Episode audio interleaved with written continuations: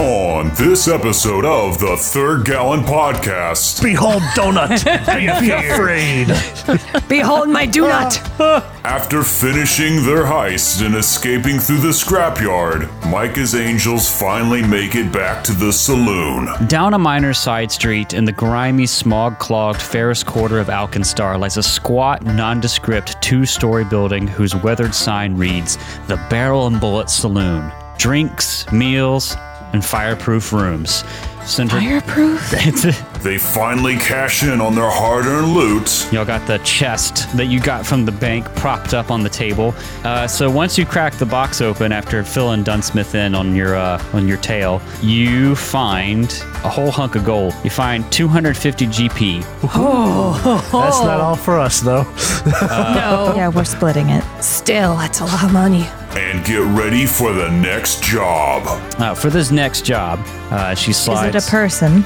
Indeed, it is. She slides this broadsheet across the table, and it advertises Vashon Gattleby's Pyronite exhibition at Blythier College. Oh, no. Get ready for some downtime. This job is all about testing your metal, and you've you've proved your metal is quite up to the task, if I do say so myself. Thank you. Yeah, it's just, It's a steel alloy.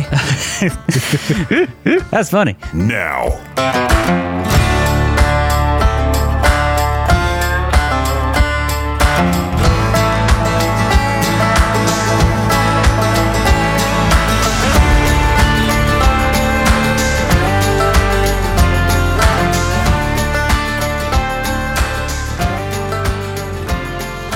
Uh, this one's going to be interesting. I'm just going to start off saying that this one's going to be interesting. It's two hours after we arrived here to record. Part of that is because I had to cook some food. Part of that is because I just held my arms up to start our silence uh, before recording for like two minutes straight, uh, and it took a while just to even get to that point. So today, today might be a little spicy. It might be the episode, the second episode of the first episode. Yeah. Ish, woo, it's first episode of the day, and it's already Uh, The at second episode of the day. Yeah, we're already at second episode brain. I, I would like to apologize. This is 90% my fault. And it is because I am recovering from surgery and I have prescription grade painkillers inside of my body right now. I don't think it's really the medicine, you know, uh, sparking you into this. I think it's just the medicine unlocking the gremlin inside of you I already. think it's giving you an excuse to We also- unleash your gremlin. we also haven't recorded in two weeks. and there's so, always like, other spicy ones. That's right. Ow. Bring it. That's right. Way to go. But before we, I want to slap you too. Come here. oh my God, shut up! Thank you. Jacob just went to pain uh, after Ah! yeah, that slapping himself. sounded painful. Well, before we slap ourselves completely silly, we actually have some responses from our little Google form. Uh oh, we got some rules questions. Uh oh. We already fucked it up. No, that someone had a question. Uh, one thing uh, before we get to the the Google form response uh, is uh, someone had commented uh, after on episode six when we talked about alignment stuff. Someone commented uh, it was Mister A three five two three. It's a hard username to read Hi. with my mouth. we love you. What's it like living with Elon Musk? Oh my god! Uh, but he mentioned that there's actually a variant rule in the Game Master's Guide called extreme alignment. Uh, What is that? 'Cause I don't have the Game Master's Guide. Ooh, that's Yeah. fun. And and since my favorite website is gone, Oh, Especially I since can't we're get it. on extreme alignment. Yeah, so this is a, um, a variant rule from the Game Master's Guide, page 184, called Extreme uh, Good and Evil. Uh, in this variant, some creatures exemplify the concepts of extreme good and evil by their very nature. Only fiends, celestials, and other residents of aligned outer spheres uh, or outer sphere planes have an alignment. Remove most alignment restrictions, such as the cleric and champion restrictions, uh, but not ones related to those extraplanar creatures. I Replace- like that. the removed restrictions with appropriate anathema if necessary. Which I think is very neat. And it's basically about mostly what we already kind Yeah. of do anyway. Yeah. Um, We only really care about it if uh, you do something that is drastically out of your personality, which we don't usually do because we're or good like at playing. we have Or, your uh, mechanical alignment that we just kind of pick Yeah. uh, for mechanic reasons. And then you are limited by that. If I had more time to kind of work with stuff and do anathema, I probably would do that. Um, but as it is, I'm kind of satisfied with what we do. of just having the mechanical alignment. I don't know if if you know we've talked about alignment before anyway, and I don't know if it's as big a deal. Like not when I think of alignment, I think of a lot of the class stuff because there are also spells. I wonder. I don't know if it's as big a deal just in general for Yeah. second edition as it is in first. Like in first edition, it mattered for specific classes, but then it also mattered for spells. Like a a lawful good cleric could not summon an evil or a chaotic uh, Right. summoned creature. So it actually affected what you could summon. I don't know if that's the case in second edition. and that's the thing i would want to have i don't have enough knowledge of the system to get into all that but um, if i if i did and was more comfortable with knowing all that uh, i would probably just be fine to use that uh, variant rule and i think it's a good one it's just i'm not as um i'm not as versed in second edition as i am in something like first edition just because of the sheer size and how new we are to it um, but I think it's a good variant rule, and uh, it just kind of th- its existence kind of reinforces my belief that alignments. Um, I, I understand their place, but they're not necessarily for for me in the games I kind of want to run. Fun fact, second edition is more strict on that. I thought it would be. It's actually I, I do like how second edition does it. It's basically you can't summon a creature unless its alignment is one of your deity's preferred alignments. Cause like if you're a cleric, your magic comes from your deity. Right. That makes sense. I think the one that got me though was at the GM's discretion, some deities may, might restrict specific types of fiends, even if their alignments match. And Yeah, this was see- summon fiend. Yeah, and that's the um that's the kicker that I have to get into because that's like gets into the whole outer plane stuff, and there'd be a lot of rulings we'd have to make and keep up with. And if I knew this all those details of the system a lot better, I'd be more comfortable just doing that. But we've already started this campaign, so I'm kind of willing to move wi- forward with it with the system we have because it's also well established. Well, uh, I actually I like that in particular because that's not based off of your alignment; it's your deity's alignment, and That that's- is true. That makes a lot more sense. Yeah, but there's more than just that. It's also like, you know, you could play the paladin subclass of champion and then you'd have to figure out like I guess do you, can you still worship just well, what gods can you worship when you do that? Yeah, is there Well, any it's- sort of restrictions Your on what you alignments can have do? to match up, basically. Well, no, if you're playing with the variant rule, right? Yeah, there's there's questions around that. Again, I think it's really good. I think if we were going to start another Pathfinder Second Edition campaign sometime in the far future, I probably would start with that variant rule. But as is, I'm willing to let our you know home rule kind of stand for this one because we're used to it. Um, the other question we had uh, was the one written in on the form, and that's from our, our good friend Pete in the UK, Bridgie P on YouTube, Ah, Bridgie P. uh, and he uh, Hi, we love you. he wanted to know about the death and dying rules. Uh, after a couple party members had a close call, in parentheses, in episode six, uh, wondering if you could expand on the death and dying rules for the listening audience. Uh, thanks. Um, and thank you for submitting that uh, in Bridgie P. We kind of we dealt with death and dying in our test session, so we kind of skimmed over it Yeah. uh, mostly to keep the combat moving. But yeah, death and dying works differently in this. Um, if you're familiar with fifth edition, you have the whole you know death saves thing, and first edition Pathfinder, you actually have negative hit points, and when your hit points are neg- equal, your negative hit points equal your like con. So if you have 15 con, you get to negative 15 hit points, you die. Uh, in second edition, it's a step closer to 5e, It's like a weird combination of the both of them. yeah, um, dying is like a condition, and when you get to dying four, you dead. Well, it's uh, so whenever in uh, second edition, because I got it right here. In second edition, when you get to zero, you stop at zero. There is no negative. Right. And when you hit zero, you become dying one. Um, if you get hit with a critical hit, you become dying two. On your turn, because you're, you're unconscious and dying, you get to make a flat roll, and the DC that you have to meet is uh, 10 plus your current dying condition. So at dying one, if you roll an 11, you're good. If you roll less than 11, you're not good. And you go if up. you succeed, your dying condition lessens by one. And if you get to essentially dying zero, you are stabilized, you're unconscious, and you're wounded one. We'll get back to wounded. Yeah. If you fail, your dying condition increases by one. If you end up increasing all the way to dying four, you're dead. Yeah. No yeah. offense ifs, ands, or but. If you're wounded and you get to zero, you become dying whatever your dying condition is plus Right. what your wounded condition was. And on and those so on and so forth. on the dying recovery checks, the whole degrees of success thing applies as well. DC 10 plus your dying value. If you have toughness like uh, Alonzo did, it's 9 plus your dying value. which is really nice. Right. Um, but if you get a critical success, you reduce your dying value by 2. Uh, if you get a critical failure, your dying value increases by 2. So that plays in there as well.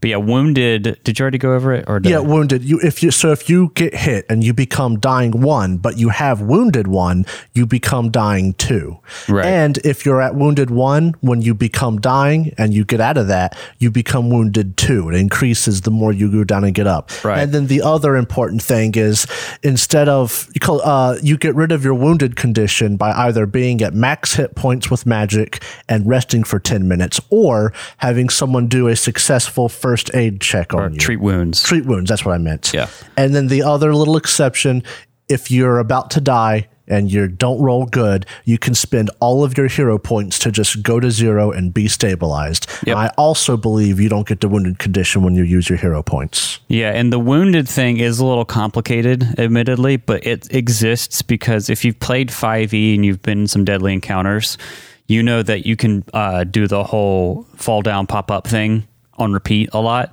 And and some people might be upset at that, but you also have to keep in mind that Pathfinder Second Edition, you're intended for the most part to go into every combat at full HP. Yeah, it, Uh. it definitely gives you the tools to do that fairly easily. Um, yeah, in first edition Pathfinder, you didn't. I don't feel like you really dealt with the up and down so much because generally, if you went down, you, You you stayed down till the end stayed of the fight. down till the end of the fight. Yeah. unless you had a cleric. We almost never did.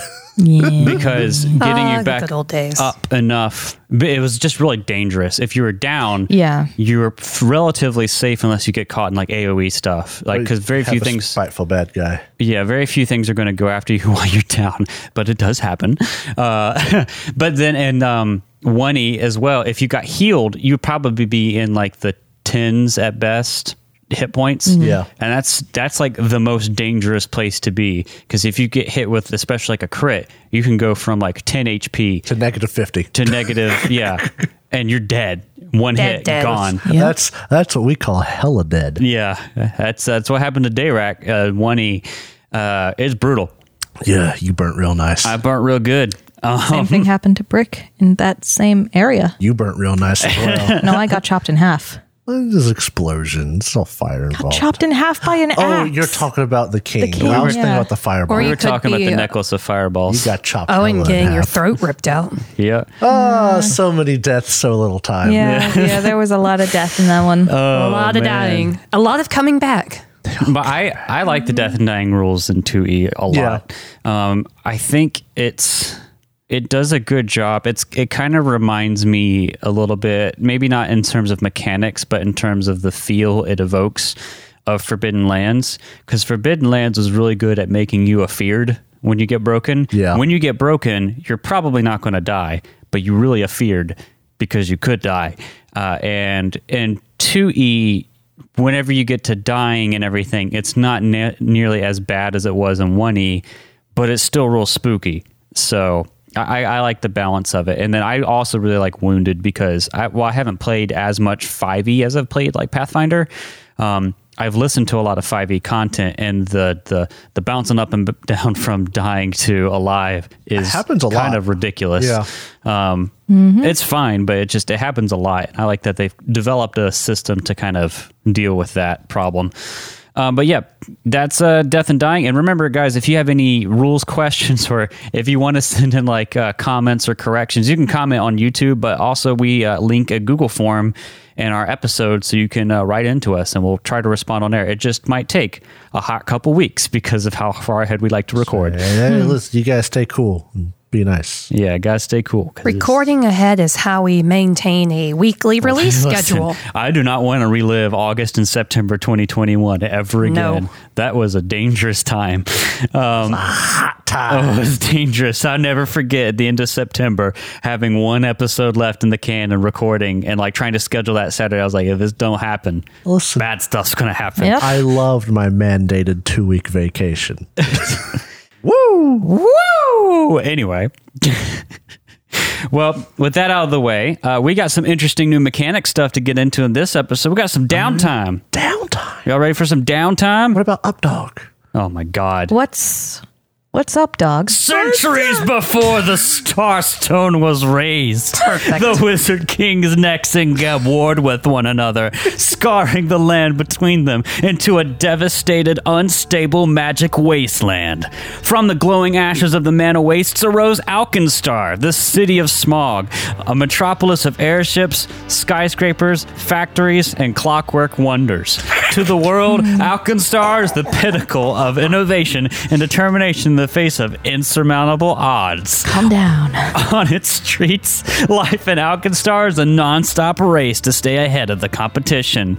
And it is here that a desperate group, hungry for revenge, living on the edge of the law, hunts for the ones who cast them out. They are the outlaws of Alkenstar.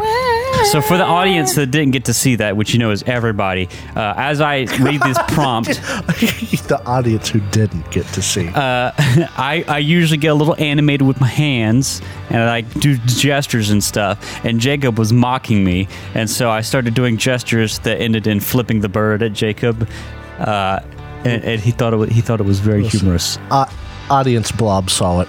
Audience blob saw it. That's Well, right. Nebulous uh, audience Yep, blob. nebulous audience Jacob's uh, blob. nebulous blob of audience is always to his right. no, it's in the hallway. It's right there. so when we last left Micah's Angels, uh, you guys had just left the Wailing Scrapyard. You fought the Good Knolls. You got a reward from the Nail Gobblers. Uh, I know we kind of at the end of last episode uh, moved a little quickly for time's sake, as much as I wanted to have. Uh, 20 minutes of talking as Lord Glass and Gomac before you left. Uh, we we did have to move a little bit. Yeah. Um, but you made your way through the uh, sewer system with the map you found off of one of the gnolls. Uh, you realized that I think you heard like overheard some of the the shield marshals talking. Miss Angelique Lovelace. Miss Angelique Lovelace on your way out, and you, it seems like you lost him for good, and you made it back to the the Barrel and Bullet Saloon, and that's kind of where we left you guys. But before we uh, before we hop back into the Barrel and Bullet Saloon, uh, we got something else to do mechanically, and, and that is leveling up.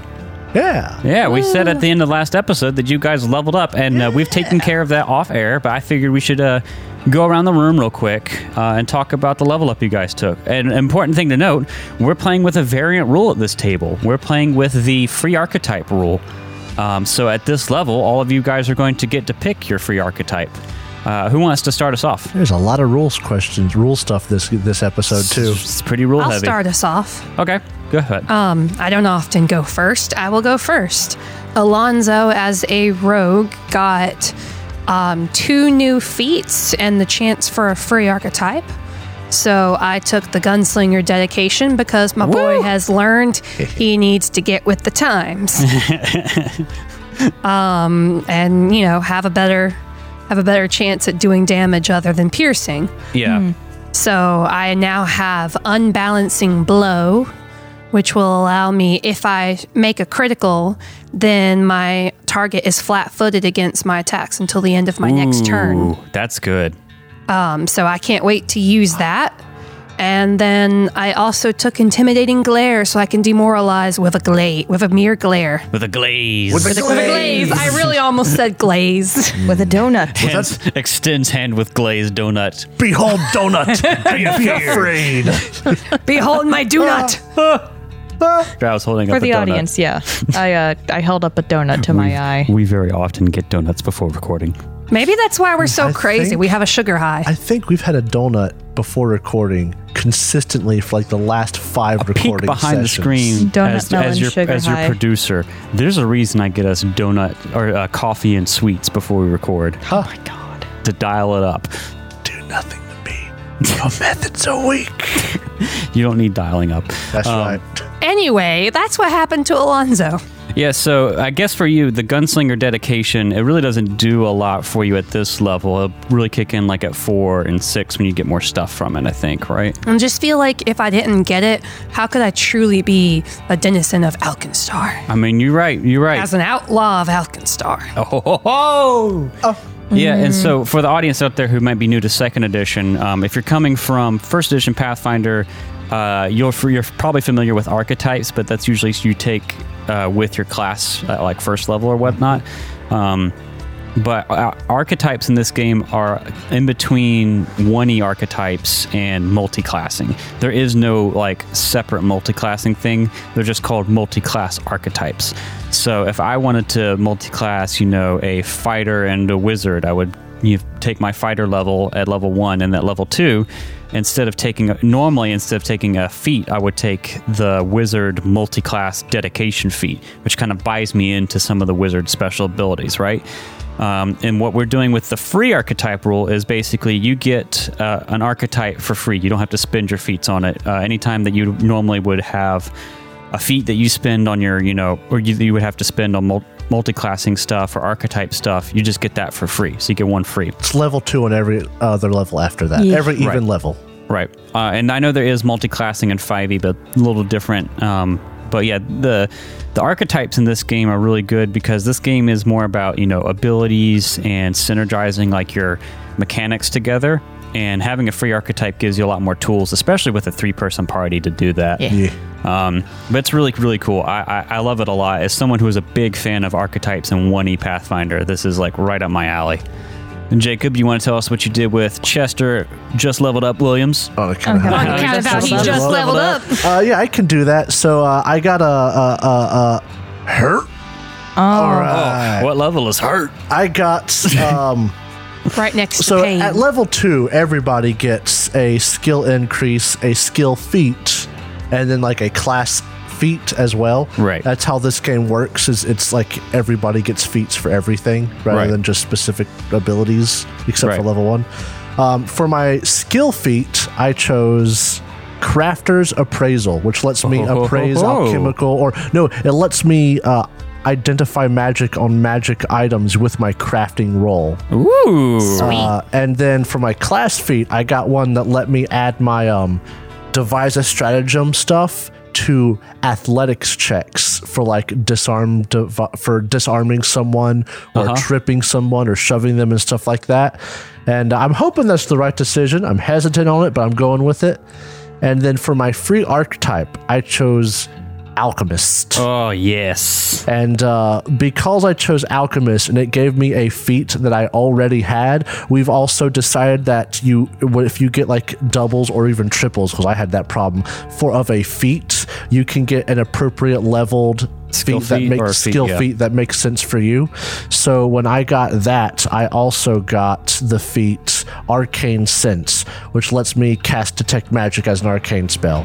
Or I may have got Arcane Nice. Sense as my skill feat, and then Crafter's Appraisal as my replacement crafting feat, because it was also level one Interesting. uh, and whatnot.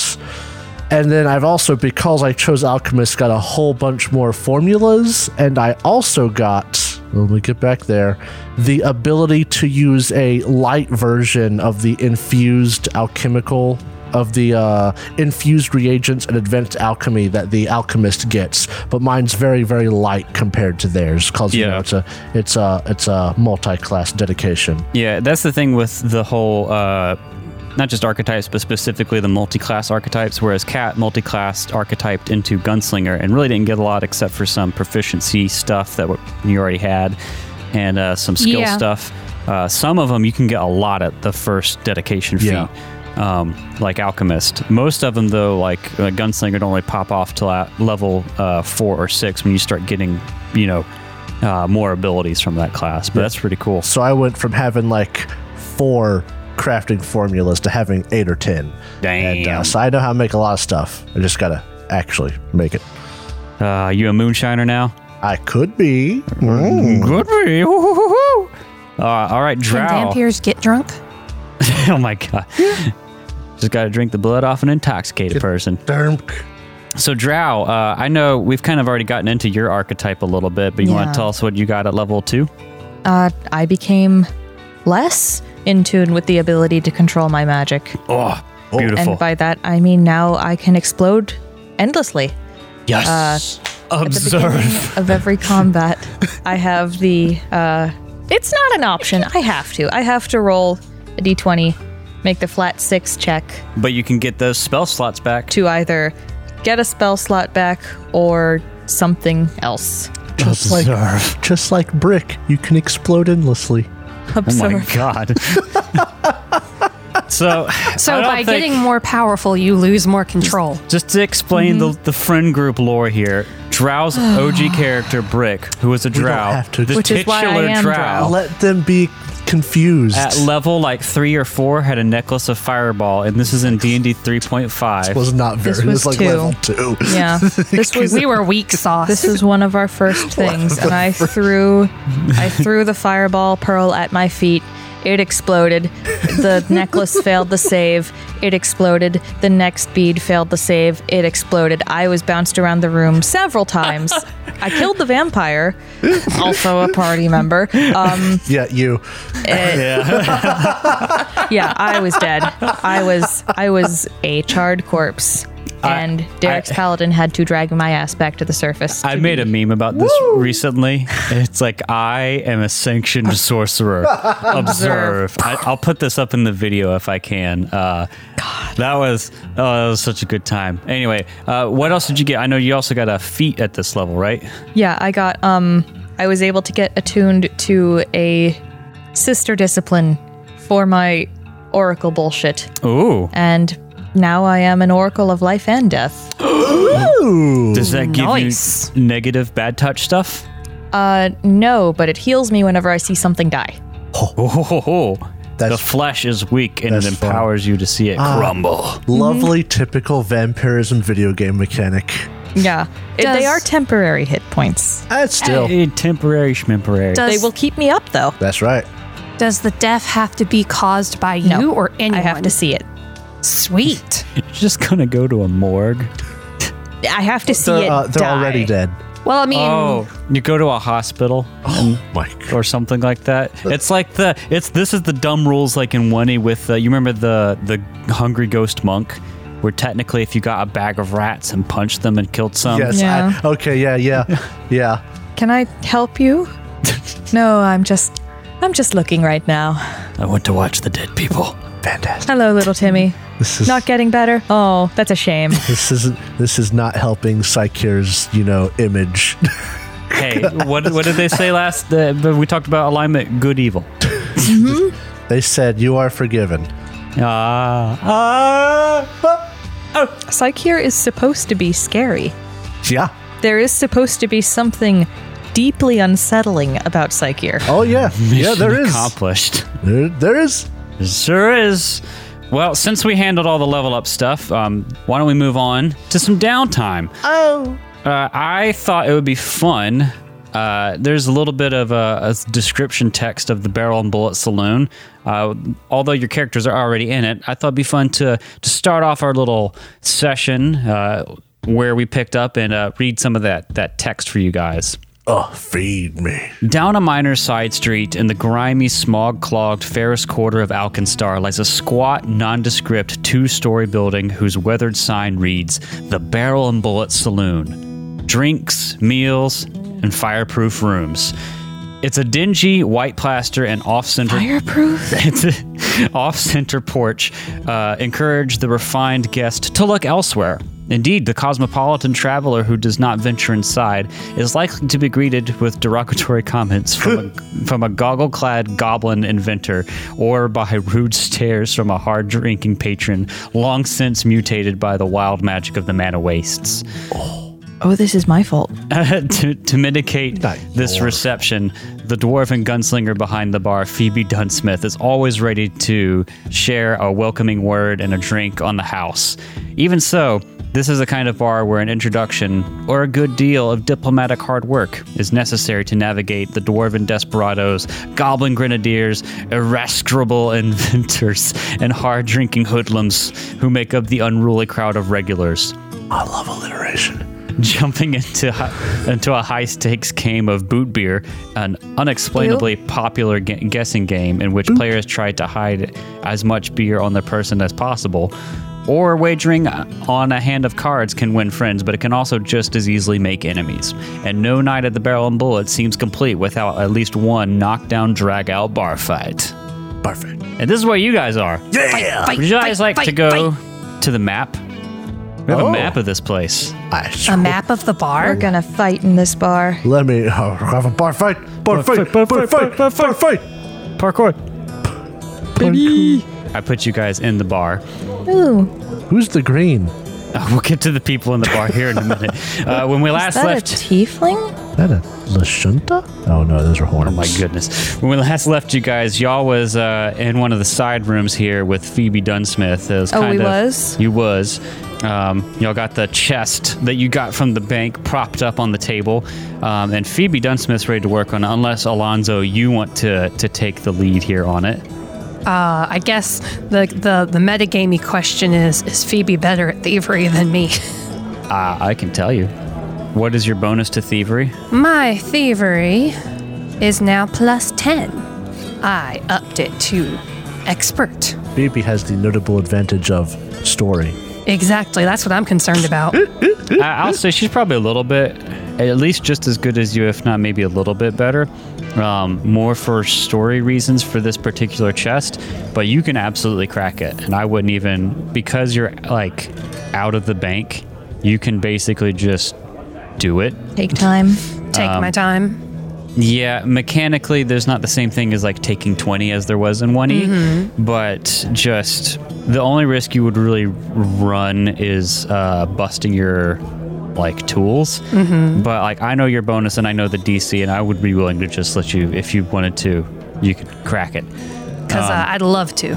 Cool. Well, as Alonzo is uh, working on this chest, trying to, uh, you know, listen to the little combination and get the clicks going on, uh, Phoebe says uh, she brings out some food for you guys and says, "Y'all, y'all smell terrible.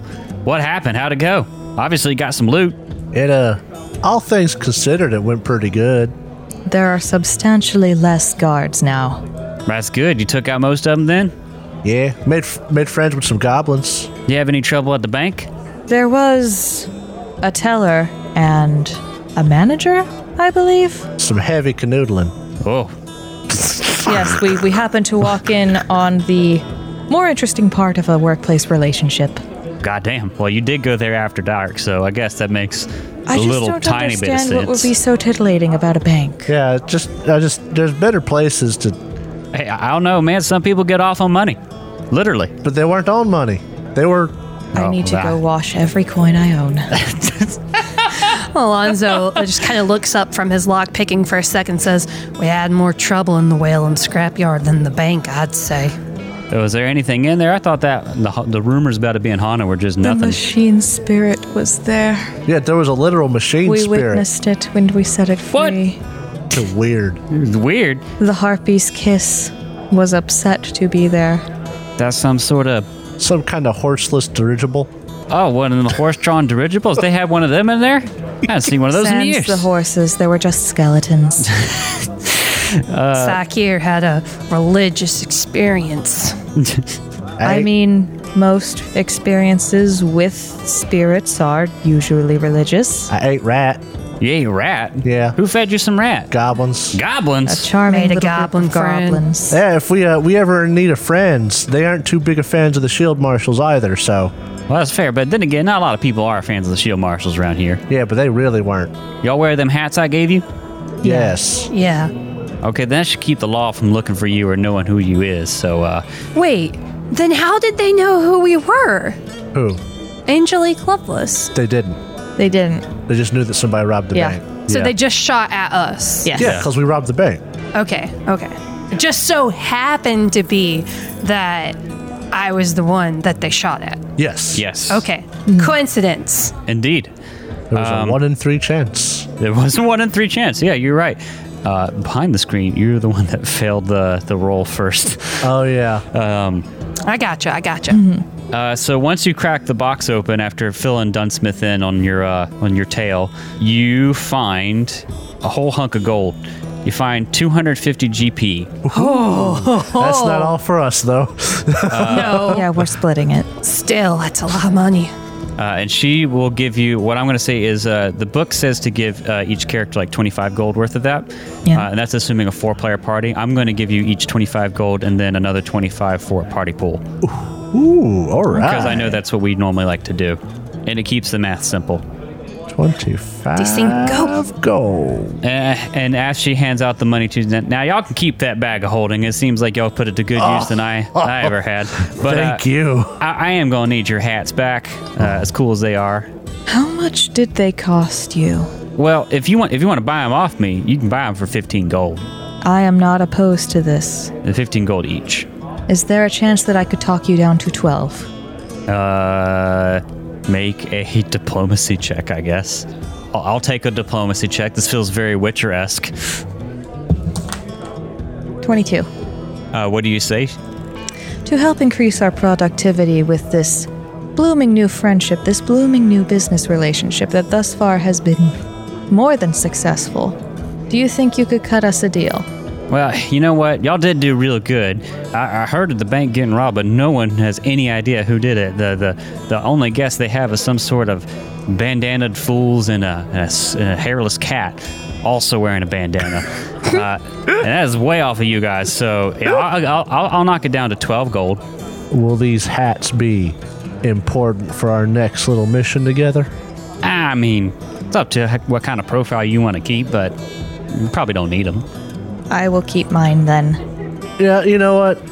Yeah, it's we're getting it at like less than half its book price, so it's a deal. You're gonna buy yours as well. I'm gonna Yeah. buy it. Alrighty. Well, uh, yeah, you can you can buy them for twelve gold. Uh, it's pretty good for what it's worth. Do you have any questions for Dunsmith as you've uh, split this up? Do you have any ideas what we're doing next? You said you had some plans for this money. The fund our next adventure together. You hungry for more, eh? Well, Well, I just need to plan. I need to. I I'm big on planning in the head, so uh, I was just curious. well, I, I understand y'all hungry for more. Uh, I, I got I got some more stuff coming for you, but you know this job is all about testing your metal, and you've you've proved your metal is quite up to the task, if I do say so myself. Thank you. Yeah, it's just, It's a steel alloy. That's funny. I, I have that's funny. I had just a job in mind for you folks. Uh, she starts swirling uh, the dregs of her whiskey glass. It's a little bit of a grin. Uh, she sets uh, the, the drink down uh, and stands up, and she u- unholsters her shotgun in one fluid motion, and then sets that firearm like on the table uh, where you guys are working. She says, "Now, well, now." Suddenly, you know, realize that I have a lot of dirt on each of you, don't I? Armed robbery, obstruction of justice, evading the law. Quite a rap sheet. Uh, She set all the stuff down and she leans against the bar and stretches casually. Guess this means I should tell you something about me.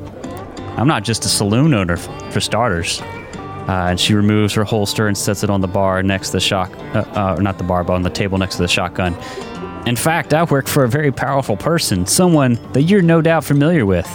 Uh, she puts one uh, hand in her vest and palms something uh, and extends her closed hand. And inside, you see a, uh, or a, a small signet ring that exhibits the distinctive symbol of the Grand Duchy of Alkenstar. Does Grand Duchess Triadrica ring a bell? Does it? That's the person who's like the president of Alkenstar. Okay. To put to put it in perspective, that's the that's the current ruler of Alkenstar. Oh wow, you're pretty high up there then, My aren't you? gods. Yeah, see, I thought so. I don't know how I'd call that dirt, but okay. Uh, she can barely contain her smirk, and she's, uh, she's a little thrilled uh, with the theatrics. He says, uh, "What this means is, since you work for me, you're actually working for the Grand Duchess. You mean we we robbed a bank on government orders? A little bit like that. Oh, we go scot free. Does that mean I get immunity? A little bit, a little bit of qualified immunity, immunity." Uh, trust me, it's good to have friends in high places. Besides, now that we're all formally acquainted, it's about time that the real fun began, don't you think? I like fun. So I'm going to tell you what this is all about. She starts pacing back and forth a little bit. Uh, for this next job, Duchess has asked us to secure some very precious cargo. Uh, she Is slides. it a person? Indeed, it is. She slides this Hey, good uh, call. broadsheet across the table, and it advertises Vashon Gattleby's Pyronite exhibition at Blythier College. Oh no. The poster includes a wood print of a harried human man in his 50s, presumably Gattleby, and some hyperbolic copy of promoting the once in a lifetime explosive showcase. I'm sure you've all heard of Gattleby and his Pyronite, yeah? This is the col. Is this the same college that Chester went to? Yeah. I sure have. And it's the talk of the town ever since he leveled half of Blythier's largest auditorium. But Gattlepee's invention has gotten him a lot of admirers recently, and everyone in Alkenstar wants a piece of that man, or at least a piece of his new invention. And thankfully for us, Gattleby's turned down everyone who's offered to hire him or buy the Pyronite formula from him. He's been able to hold off his prospectors from the safety of his own home so far. He can't hold down in that puny brick and mortar fortress forever. Fortunately, the Grand Duchess and I have managed to convince Gattleby that he'd be better off here in the saloon's workshop, where no one else will know his location. He's game, and now we just have to get him from point A to point B. And that's where you guys come in. We need you to meet Gattleby at his home on the other side of the city and bring him back here to the barrel and bullet. Once he's here, I can keep him safe. Simple enough job, right? Just go get Gattleby and bring him back here, and I'll pay you 50 gold apiece, plus a bonus, to bring him back in one piece. Well, now I don't mean to be rude, but that's a lot of gold for a simple quest. Yeah, What ain't you telling us? The other part is, I don't know who else is going after this man. So you're saying we might have competition? What I'm saying is, Muglin and Lovelace desperately want that formula, that Pyronite formula, no doubt for some shady backroom deal they're hoping to make. And they haven't left a shred of evidence about their plans, but it's only a matter of time till they slip up. And I'm thinking that if you're trying to get him back here, that they're going to try to harry you along the way and intercept him. I see. I have an idea. We kill him, and then we resurrect him here at the tavern. I have two ideas. Does ascension count as one of them? I love it's you know killing them and resurrecting them solves all of your problems. What's your idea? How large is this man? Uh, is about normal human man length. I see. If we have the bag of holding emptied, and perhaps even one of the uh, hats of disguise inside of it, we could take him to a second location, release him, and just have him walk about as a normal citizen. That sounds like a pretty good idea, but you might get tracked along the way and still get harried. Y'all, we also got like what ten minutes till he runs out of air in there. Not a lot of time. Doesn't the hat of disguise take like an hour to work too? Well, it only No. works for about an hour, Yeah. I think. Yeah. That's an idea. We just have to get out of there. In an hour. And the worst case scenario would be a great way to protect them too. That way they can't shoot them or something. She got just uh, she pinches her nose for a little bit and says, "Oh, and I, I just remembered something. Uh, it's part of our arrangement with getting Gattleby. Uh, he made us promise that he'd be able to make a pit stop along the way here, and he's been holstered up for quite a while in his in his abode. But near Ironside Quarter, there's some abandoned brewery." I, I don't know why he wants to stop there, but he wants he, he told us that he needs to stop at the Yeast of All Brewery on the way over here. I love that name. this is Cat speaking. uh, Uh, I beside- think that we should definitely scope that place out first. Absolutely. That'd Uh, probably be a good idea. Anyway, we don't have much time to get this done. Muggle and Loveless are, are likely to make the grab for Gattleby soon. I, I, I got a feeling, and we want to, you know, strike first. Uh, Muglin's a been question. moving. Yeah, go ahead. Could you cause a distraction at the other side of town? I'm sure that you have connections that would be willing to start a ruckus. Well, what kind of ruckus could I? I don't understand what kind of ruckus I could start that would draw Muglin's attention away from Gattleby because he's kind of been focused on this. Mostly just guards. Mugland with backup is much scarier than Mugland alone. But the thing is, he doesn't leave much evidence. I know he's going after this because I can see him moving his money around and paying off some people, but I don't know who he's going to have, you know, try to make this hit. If I knew a gang that he was using to hire to, to go after Gattleby, I could go after that gang and increase our odds, right? But I don't know that. Our best bet is just to have you hit first and grab uh, Gattleby and get him back here. Fair enough. Anyway, yeah, we don't have a ton of time. Uh, they're they're going to make their move soon. I, I know it. Uh, be ready for his mercenaries along the way and Loveless's street gangs. You can of course uh, scout the place, scout your route, uh, scout that brewery if you want, and his house. Uh, y'all got a couple days, like I said, about four-ish days to get this done. Oh, and one more thing before y'all start putting together your plan.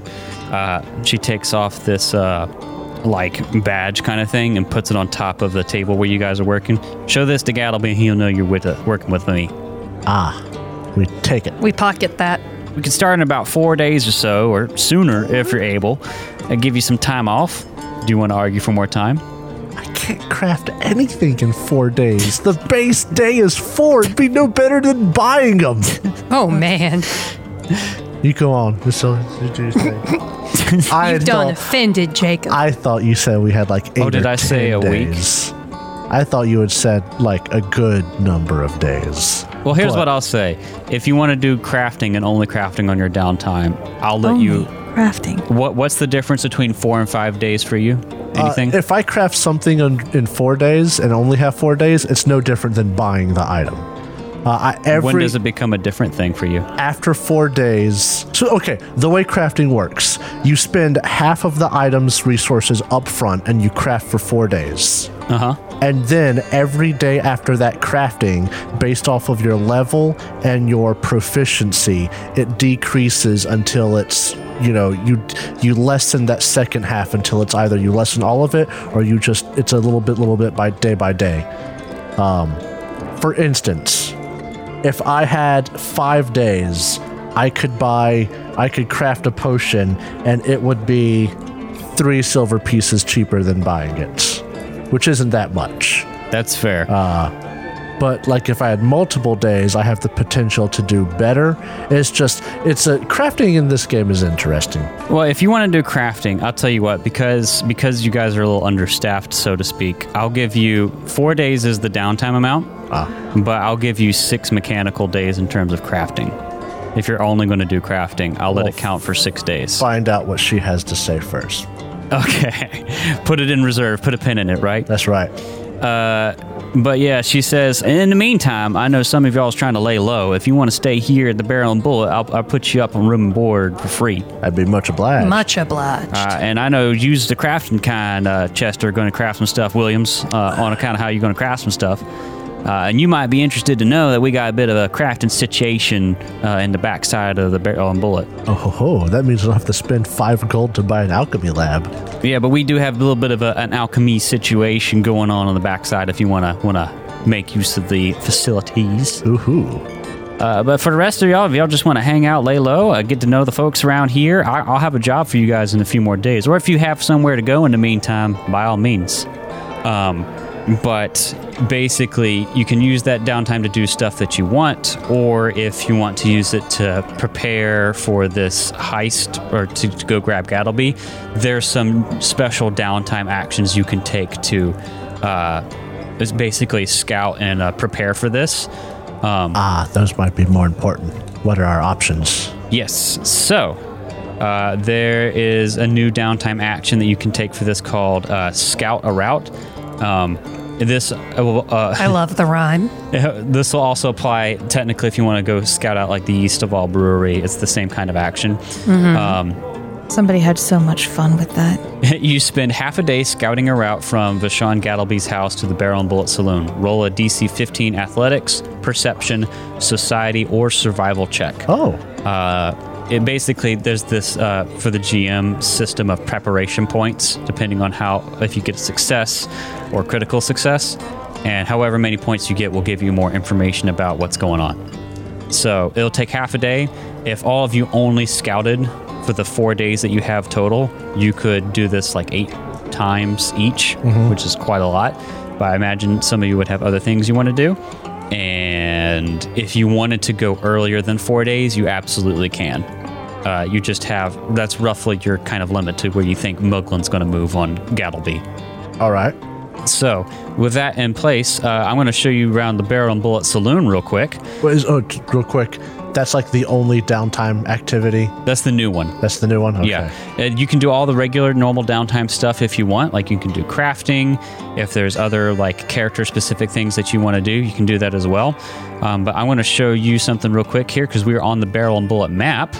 So Phoebe shows you guys around. Uh, there's some rooms upstairs you guys can stay at. Uh, but I'm going to move you guys outside of the barrel and bullet to this little side area here. This is cool. I love the dynamic lighting. And when we walked outside, the the the open map became a roof. Mm-hmm. Roof. You It's should quite be able nice. to see. There's like a uh, There. What is? a workshop Uh. There we go, Chester. I put you in the workshop. Oh. Uh, Phoebe will lead you back there uh, after getting you guys sit- situated, and she says, "This is what I call the, the bullet works. Uh, do a little bit of crafting tinkering for my this here firearm. But you're welcome to help yourself here. Uh, uh, Gattleby will probably make good use of this whenever he arrives here as well. Uh, and you see there is a nice little lab set up here. Nice. Yeah, it's a well organized workshop and it has shelves full of alchemical components and clockwork pieces. Um, Clockwork pieces. Uh, is there anything you guys want to do now um, after this?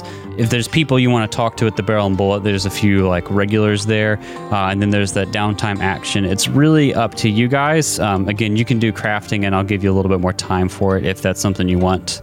But you guys interested in doing then this little bit of time you have? Well, we do need to at least scout away a little bit. Oh, definitely. And Now, what is the Very much advantage so. to scouting away w- uh, once more? Yeah. So if you sc- Scout a route. scout a route, if you scout Out a route, about to make a route. Uh, you spend half a day scouting a route from Vashon Gattleby's house to the Barrel and Bullet Saloon. Roll DC 15, Athletics, Perception, Society, or Survival check. Uh, critical success, you climb to a great vantage point spot, noteworthy details, learn interesting info from locals, or find useful clues related to your escort route. You earn two preparation points. Uh, success, you just earn one preparation point.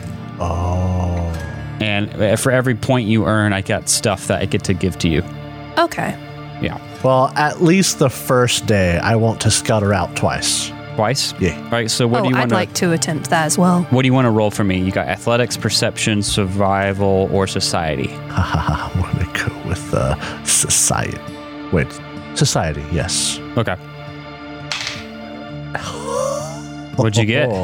There's an 18 on the die, plus 8 is 26. Wow, that's a critical success. That's what I was hoping for. Nice. so that's going to be two preparation points. The first two, I'm just going to go in order for all the like. There's like the more points you get, the more things you learn. So Chester, on the first day, uh, you walk over to Gattleby's house. Uh, I'm actually. Do you mind me moving you to the map of Alkenstar? Go right on ahead. All right. So you can see here on the map, uh, I'll show this in the video, the Ferris Quarter. Home, sweet home. Uh, that's the Ferris Quarter, kind of uh, in the middle, uh, north of the, or excuse me, that would be, yeah, north of the river. Ferris Quarter's right here. Um, Gattleby's house is in Steamhaven, which is on the north side of town. Ooh, that is a pretty distance. Yep. Uh, you can also see Ironside Quarter where you guys just spent some time. Um, and what you know with your critical success is that Gattleby's house sits away from the road amid an overgrown yard full of sedum, sticky, bushy flowers. Uh, a small shed sits in front of the house facing away from the road. The property is enclosed in a chicken wire fence. Um, make me a nature or crafting check. Oh, Ah, you said the, uh, magic words. The when you said skill that I crafting. upped at second level, cause you know, uh, investigator stuff was crafting, so it is currently my highest skill. Is a 15 on the die for a 25. Oh, all right. So that's going to be a reconology you can do.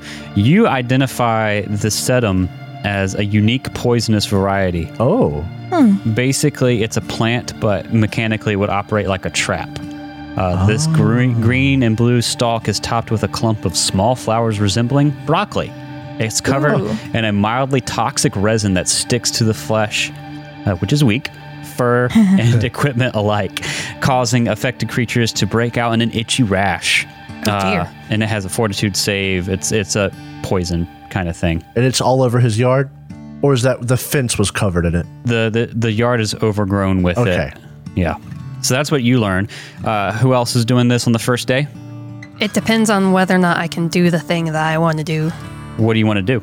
Um, what- you said we had four days. Yes. I'm either asking to use the lemon law or the mechanical retraining to get rid of a dumb feat. Uh, what do you want to get rid of? Streetwise. Oh, this is a this is a skill feat, right? Yes. Yeah, I'll, we have a lemon law, um, especially with learning new stuff. So if you just want to replace it, you don't have to do retraining. Oh, that'd be amazing. Because Yeah. then I can help with some scouting or something. Maybe see from a different angle than um, Chester did. Yeah, traditionally the lemon law is when you get to level two, you can um, make a decision to change mostly anything. Um, but I'm probably going to be a little bit more generous because of how big this game is and how much we've had to learn playing it. Uh, so you want to do scouting as well? Yes, please. Scout a route. I'm I'm thinking that it would be more of a Chester was looking from one perspective. Alonzo might be looking from the perspective of a thief, Yeah. of someone who wants to crack in and such. So do you want to do perception or like athletics or Perception is plus seven. Uh, it's perception, athletics. I remember one was society. and survival? I'm going to do perception. Okay. Uh, that is a 10 on the die, not too great. 17. All right, that's a success. Okay. Um, yeah, you're able. Uh, maybe you go with Chester. It's up to you. You don't really gain any new information, but mechanically, the way this works is you earned another preparation point. So it's like a different. Every two points, you learn something new. So what Chester got was the whole. There's this poisoned plant uh, in the yard, and now you're up to like three. Um, and you definitely see that, and you can you get some. Um, you see that dealing with the yard's probably going to be trouble. Um, so that's three preparation points you guys have earned. Uh, still the first half of this day of downtime. Psych here, is there any downtime actions that you want to take? It doesn't have to be mechanical, too. You could also just spend it doing like some roleplay thing that you wanted to take care of. Psychear is going to use uh, their disguise hat Okay. go and check in on their flock. On their flock. So this would be at your uh, Temple of Bri you used to be part of. Mm-hmm. Uh, are you doing the bird symbol with your hands? Nah. but not the flippy off bird, the like flappy bird. It's more like butterfly, but it, it's the same. Flappy It kind bird. of looks like you're doing a, a very half-hearted Gangnam style thing. just like the lowest energy Gangnam style. Yeah. Block up Bryce style. No. Waka flocka. What? Uh, okay, um, you uh, uh, you go into the Temple of Bri. Uh, there, the, Uh, can, can you can you use the that? the audience won't be able to hear Oh, this. okay. uh, but uh, if audience, if you want to turn on just uh, in the background some. Uh, uh, the Mechanicus uh, original soundtrack, Children of the Omnissiah. I can't put it in because of, you know, legal reason? Cop. Copyright. license reasons, but uh, and we that's don't what we. feel like crossing the people at Warhammer 40k. nope. They're scary. But uh, yeah, you can just put that on right now while we're at the Temple of Bri, and that that's what's playing. That's what they have going on the speakers, just on a loop. The Children of the Omnissiah. uh, w- is there anyone that you know here that you want to talk to? Because otherwise, like one of the uh, the the red robed uh, uh, Adeptus Mechan- excuse me, uh, war- uh, priests of, of Bri will come up to you and say, "Welcome to Bri's holy sanctum." Your your warm welcome is most appreciated. I am simply here to witness the life within the temple. You look like you have been healed by Bri's touch. I assume some of you, you still have some of your clockwork bits, even in your disguise. Probably. If you wish to find solace in the Hall of Invention, Invention? then please follow me. That's so metal.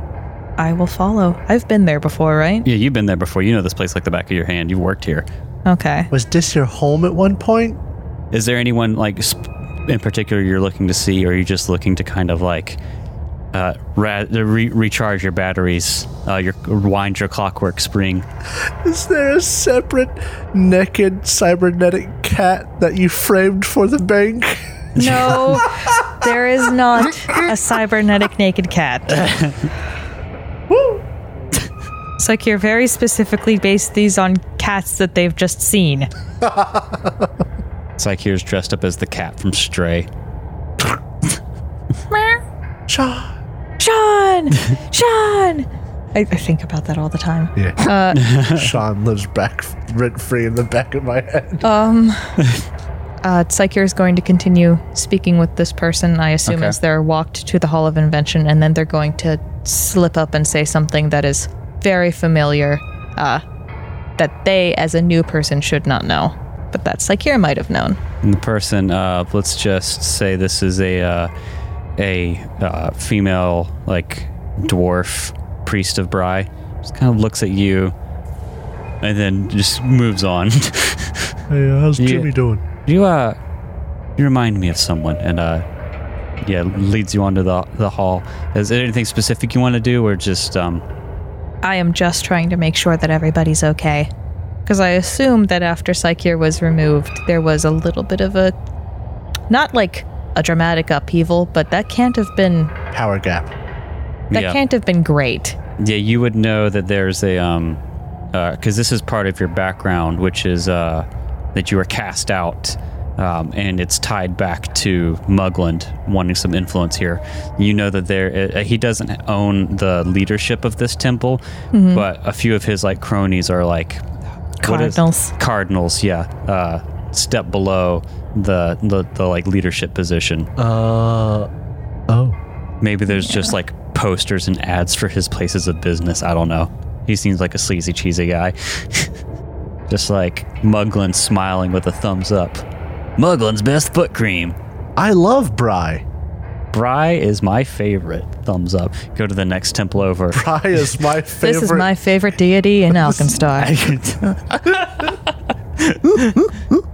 yeah, but you see, uh, you see the uh, the Sunday school group of uh, little Bryites in the little clockwork hats, little glasses on. That is so cute. learning about the legend of Tim Alkenstar.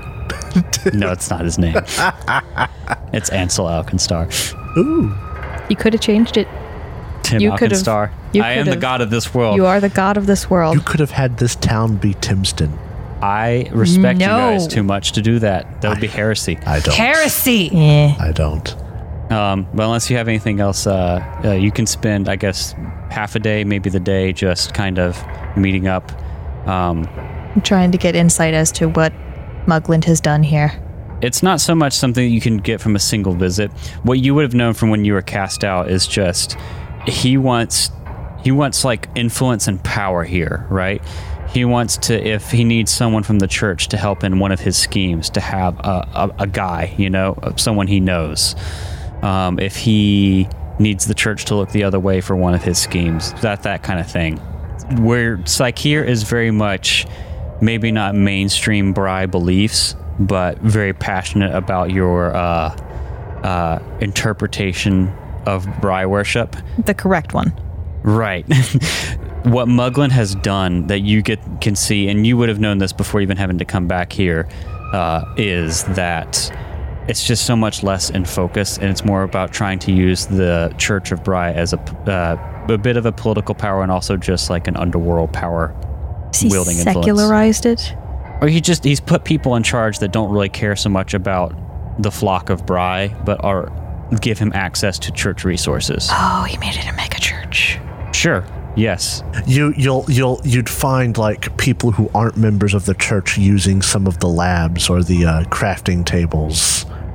Or maybe he moves his money through church donations. Ooh. Penis. Unallowed. It's not something that's immediately visible from visiting it though. Okay. Burn it down. Start anew. Exterminatus. Exterminatus. Brother. Brother. The flamer. The heavy. The heavy flamer. But what I will say from spending time in the house of worship and kind of recharging your batteries, you can take a hero point. Ooh. Not a bottle cap, but a hero point. Those get reset in two episodes. You need to use it. use it now. So we'll say that's the first half of the first day of downtime. Uh, we should probably move things along just a little bit here. Uh, got uh, another set of actions for the first day. What do you guys wanted to do? More scouting? Uh, let me ask you this: Is there a way to gain? What were the points called again? Preparation points. Is there another way to get preparation points without doing the scouting? oh, sure. I'll I- I'll allow anything that you want to like give me. Then Um, here, there was something I wanted to do for Chester. Okay. But I didn't know if I wasn't going to do it if I could have a chance to get another point instead. Uh, mechanically, the action you're supposed to take is that. But if you can come up with a way, I'll, I'll well, allow I other have a, roles. I have a way I can do that because this would also be a society role, I believe. Chester's going to go back to his apartment Okay. that he had in some back alley, real cheap, because you know he uh, lost his stipend from the college, maybe. Right. while he was there. Um, he goes inside of his room. He packs up everything he has, which isn't a lot, and then he's going to move that to the bar. Okay. Uh, and what it is is as he's unpacking what he had set up in his room, he his basically his whole room was devoted to one of those detective boards with the red yarn, red yarn? connecting, and there was pictures of Muglin with a big red circle around it, and a slightly smaller though still large picture of Lovelace with a circle around it, and he's he is recreating that from fresh uh, in his room at the bar so Okay. that he can this is his and this is his investigation into them so he'll also he'll have like obtained a new picture of um Gattleby, Mm-hmm. and he'll pin that up, and he'll connect Gattleby to the. He'll find an article about whatever the explosion was at the college. Yeah. He'll connect that with. He, he is making a detective board, and I figured this would be a society role. Uh, I'll I'll That's give you fun. I'll give you a choice. So you're going to spend your second uh, downtime half day on the first day, right? 2nd Mm-hmm. half of the day, doing this. You can either take a hero point for kind of like doing character stuff that's relevant, or you can uh, make a society check as if you were scouting a route. I will do society check. Okay. That is a nine plus society is eight. 17. All right, so that'll give you 17. another preparation point, and that'll put you at four, thanks to Alonzo. Uh, and S- Chester, I guess this kind of makes sense with you you pulling all this information together that you've been building up. You find out, maybe through uh, a little bit of research and digging around, that the Yeast of All Brewery seems like it's been out of business for a while. Um, and if you take a walk by it uh, later in the day, all the windows are boarded up from the inside, and all the doors look locked up. So that seems a little bit odd that he would want to go there. I don't suppose if I found any evidence that he owned this at one point. You don't know. Okay. You have Oh, that's- no way to connect him That to is it. the information is the brewery's been closed for a while. Yeah. Okay, so Alonzo and Psyche here, we got another action you can do today. Uh, Psyche, if you just want to spend the whole day there, that's that's fine too. Um, No, I, I think that I would join Chester afterwards to scope out the brewery so that we could discuss a plan. all right, make me a either athletics, perception, society, or survival. If I can, Okay, I'll do perception. this would be a cl- this would be an investigation basically, right? For Psyche here. Yes. This is uh, I if you allow it, I want to clue Psyche in because this is related to something that is part of my pursue a lead, which is Muglin, and I want to give them a plus one. Uh, so you, we'll go ahead. What did you go on the die, Psyche? here? Ah, 12. 12 for a total of 17 without the help. 17 without the help, 18 with. Yes. I- I'll, I'll allow it. Uh, it doesn't mechanically change what the outcome is, but you did get another preparation point. That doesn't put you at another piece of information. Um, but yeah, you guys have been Google Mapsing like by foot the route between uh, the bar and um, Gattleby's house, uh, finding the different routes, seeing which ones are more dangerous or not. Uh, okay, so next to uh, last for today will be Alonzo. Do you want to scout a route again, or is there something else you want to do? Um, first of all, I, I can tell you I've already picked what my different feet will be okay, yeah. for fixing my lemon law thing. I'm choosing steady balance. Steady bounce. What does that do for you? Gives whenever you roll a success for balance, you get a critical instead. You are not flat footed when attempting to balance, and it's in the player's guide for strongly recommended. Interesting. Hmm. Also, I don't have the best acrobatics because I'm not the strongest. Okay. So this would be kind of more more helpful than my old one, which did absolutely nothing for me because the thing it replaced was lower than. Yeah. Now, they Yeah. are skill Yeah. feats, so they're a little less clutch than stuff like regular feats. But yeah. All right. Cool. So, uh, what do you want to do for the second half of the first day? Uh, Um, Alonzo, now that he's actually spent a turn um, um, scouting and he has a couple of days, I actually want to have him, if I can mechanically do this, uh, slide back to the Ferris quarter and uh, update his bow on his, you know, check in on her, even if he doesn't get to see her. Yeah, I mean the the barrel and bullet is in the Ferris quarter, so you can. Uh, Obviously, you have to be a little careful because Mm-hmm. Yeah. you're a wanted person over there, but you do have a hat. I was gonna put on the hat and uh, just make sure that she was all right. Do you want to role play that at all, or do you want to just kind of uh, broad strokes it? Um, well, hi- his girl is the tanner's daughter, and uh, he's a little concerned about her because they're you know they like each other a lot and she's not been updated on anything ever since he was on the lam from the law Okay. so uh Uh, so I, I imagine maybe she's just working uh, in the tannery, or maybe uh, uh, you find you go to her place later in the day. Uh, what's your disguise look like with your hat?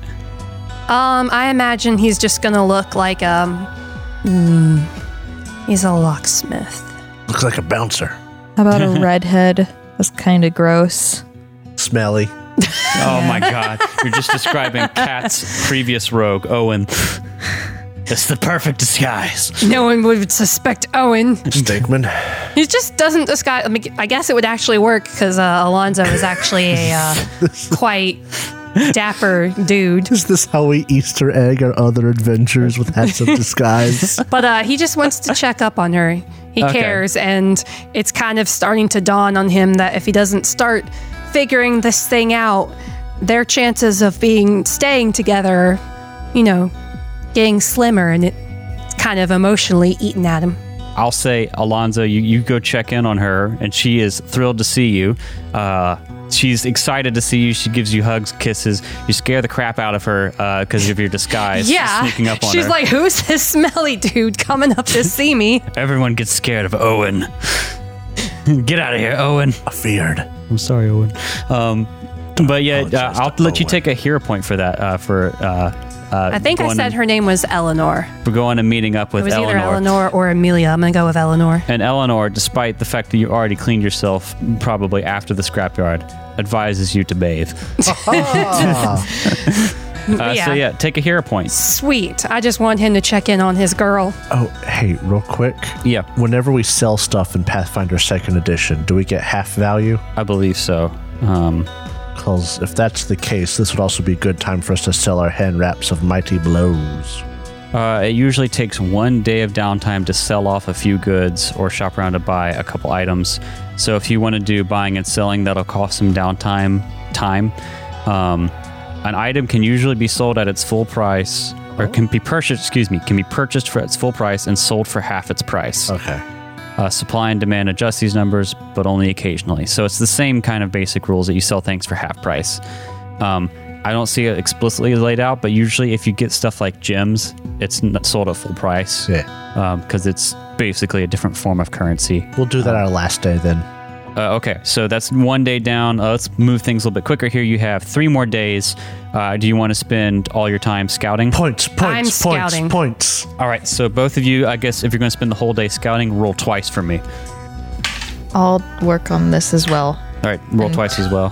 Can I spend a hero point on it? Uh, you can spend a hero point on one of the rolls, or you can spend two hero points on both.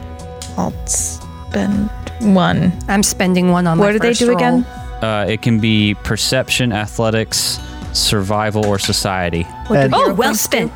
Say what? do? What do hero points do? It's just uh, roll twice, take the better. Okay. And I'm just gonna, I'm gonna make this simpler for me, and just I'm gonna do a devise a s- not uh, pursue a lead on Gatlinburg, Gattleby. Gattleby, just so like because all of this would kind of fall, fall under either the purview of him or Muglin, so that gives me a plus one to like all these rolls. Yeah, absolutely. so, Um, and every half a day, I can give one of them a plus one as all right, well. let's go for the first half then. Psyche here, 19. Chester, Twenty-five. 19 and 25. All right, so that's one, and then two for you because you critically succeeded. And then I'm So going that'd to be three give total. Uh, Alonzo a point. okay, and then Uh, it's Alonzo. a total of 20 for half first half. Uh, okay, so that'd be used a hero four point for that. more points. I think that puts you at you were at five. That puts you at nine. Um, all right, so uh, you learn two more things this first half day. Um, the best place to cross the Estradi, which is the river that cuts Alkenstar in half, is an old stone bridge that uh, many people call uh, the bottleneck bridge. So this is a weird thing. Uh, basically, where you have to go, you have to go from Ferris Quarter to Steamhaven to get to him, from Steamhaven to Ironside to get to uh, the Yeast of All Brewery, and then from Ironside back to Ferris Quarter. And it says to cross the Eustrati, but what I'm going to say is you probably have to cross this little lake thing in the middle uh, as part of your route. Ah. uh, and what you would know uh, that there's this bridge called the Bottleneck Bridge, which I think you can see on the map. Uh, and there's like vendors set up there with tents and wheels and carts to trade during the day. And at night, uh, the shield marshals set up a checkpoint on the bridge to reduce smuggling. Mm-hmm. Uh, and then you also know that near one of the unrented stalls at the bottleneck bridge are some cigar butts with gunpowder on the mouthpiece. Uh, so you think there's probably people scouting to set up an ambush there. Oh.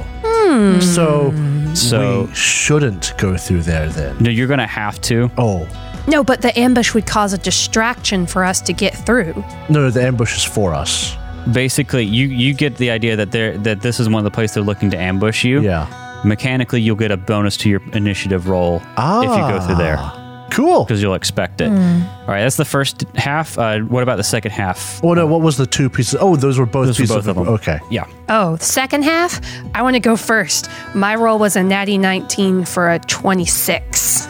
Geez, that's a critical success. They'll take you to 11. Uh, Chester? Uh, that is, that's a 19 plus 9 for 28. That's another critical success. That'll I'm take going you. to clue in Psyche here for the second we are half of the day. preparation junkies. Yeah, you are. That's a natural one.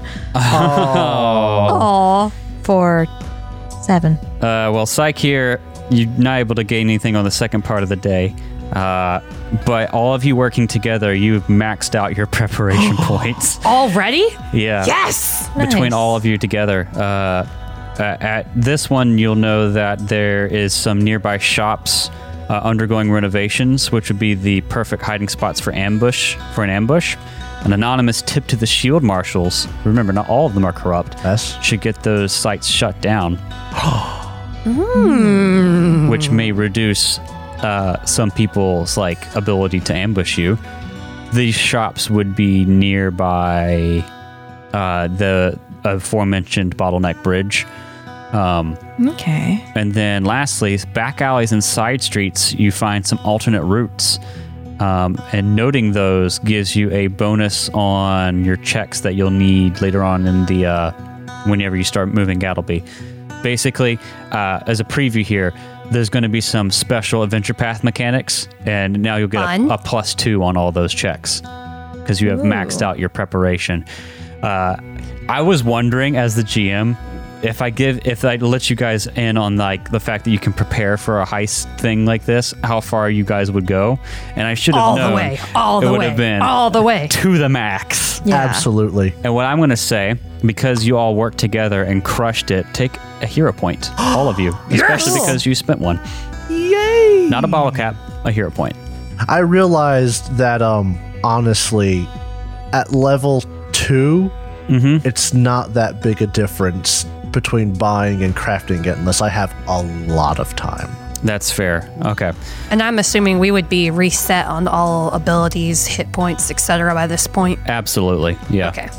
Yeah. Oh, so basically we rested. Oh, where's You've the rested button like for twice that? at this point. Uh, so they'll go into the third day of downtime. Uh, if you guys have anything else you want to do, you can do it. Otherwise, you could actually start this early if you felt like it. Uh, the next day, buy and sell. buy and yes, sell, buying spend and the whole day.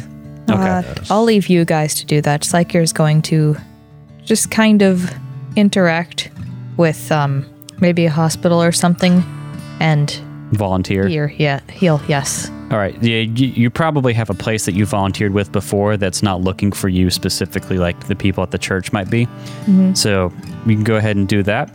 Uh, and then you guys can buy and sell. We'll handle that off air, of course, because that'll take a hot minute.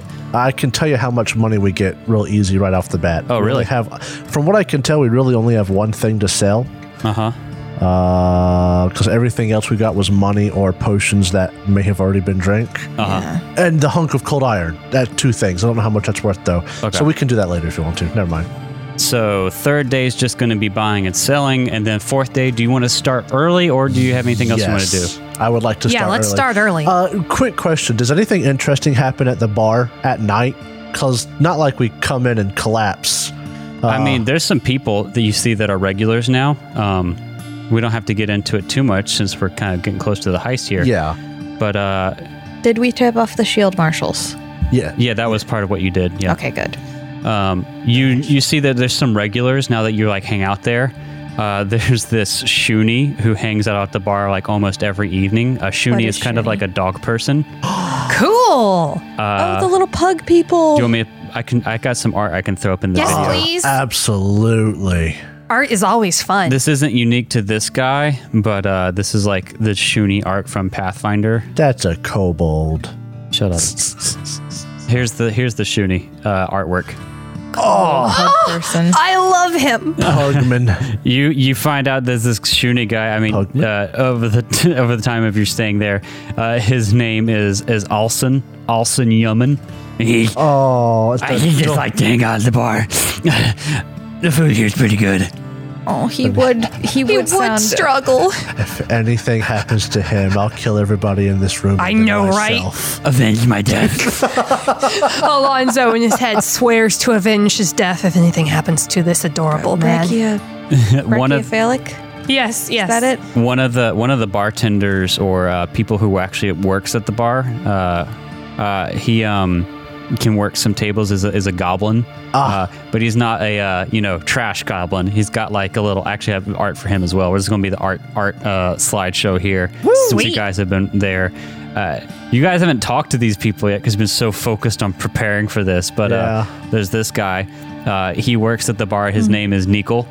Oh, he's a smooth operator. I Oh, am. he he's suave. I'm not going to lie, though, his face does freak me out. Uh, if you ever if you ever interact with him, he has an unnaturally deep goblin voice. My name is uh, Nicole. I'm a, I'm a bartender here, if you don't mind. I love his jaunty pose. Um, that's just a couple of them. I don't want to go through all the people who uh, work at the uh, the bar straight away, but this place is pretty great. Listen, we'll have plenty of time to interact with them. It's not like this escort mission is going to take so many episodes. yeah, It'll who be knows? great. Hmm. um, but yeah, that's the things you would know just hanging out at the bar. There's there's some funny people here, and then there's obviously Phoebe Dunsmith, uh, and she's kind of interesting because now you've seen like her like the fact that she works for the the Grand Duchess is a little bit more secretive. Um, when she interacts with the public, she's more like charismatic bar owner kind Yeah. of person. Um, but yeah, you guys have crushed. You you are the Google Maps of Alkenstar at this point. You can name all the routes from uh, from Ferris Quarter to Steamhaven to Ironside Quarter. And on the fourth day, you let Phoebe know that you're starting early. yeah. Uh, like a bit of a flavor advantage, not waiting as long as oh. we could have. Good on you guys. Y'all are hard workers. I knew I picked the right crew. Um, yeah, and you guys set on out to uh, to Gattleby's house uh, in Steamhaven, uh, and you see again the place that you've scouted out so many times with the overgrown walls and the chicken wire fence, and that is what we're going to get into next episode. Ah. Yes! Thanks for tuning in to the downtime episode. Downtime, downtime, downtime, downtime, downtime, downtime, downtime, downtime.